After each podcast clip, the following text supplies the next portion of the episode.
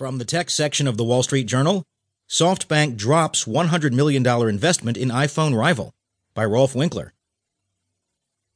SoftBank Group Corp scrapped a planned $100 million investment in a smartphone startup founded by the creator of Google's Android software, partly because of the Japanese investor's increasingly close relationship with Apple Inc., according to people familiar with the matter.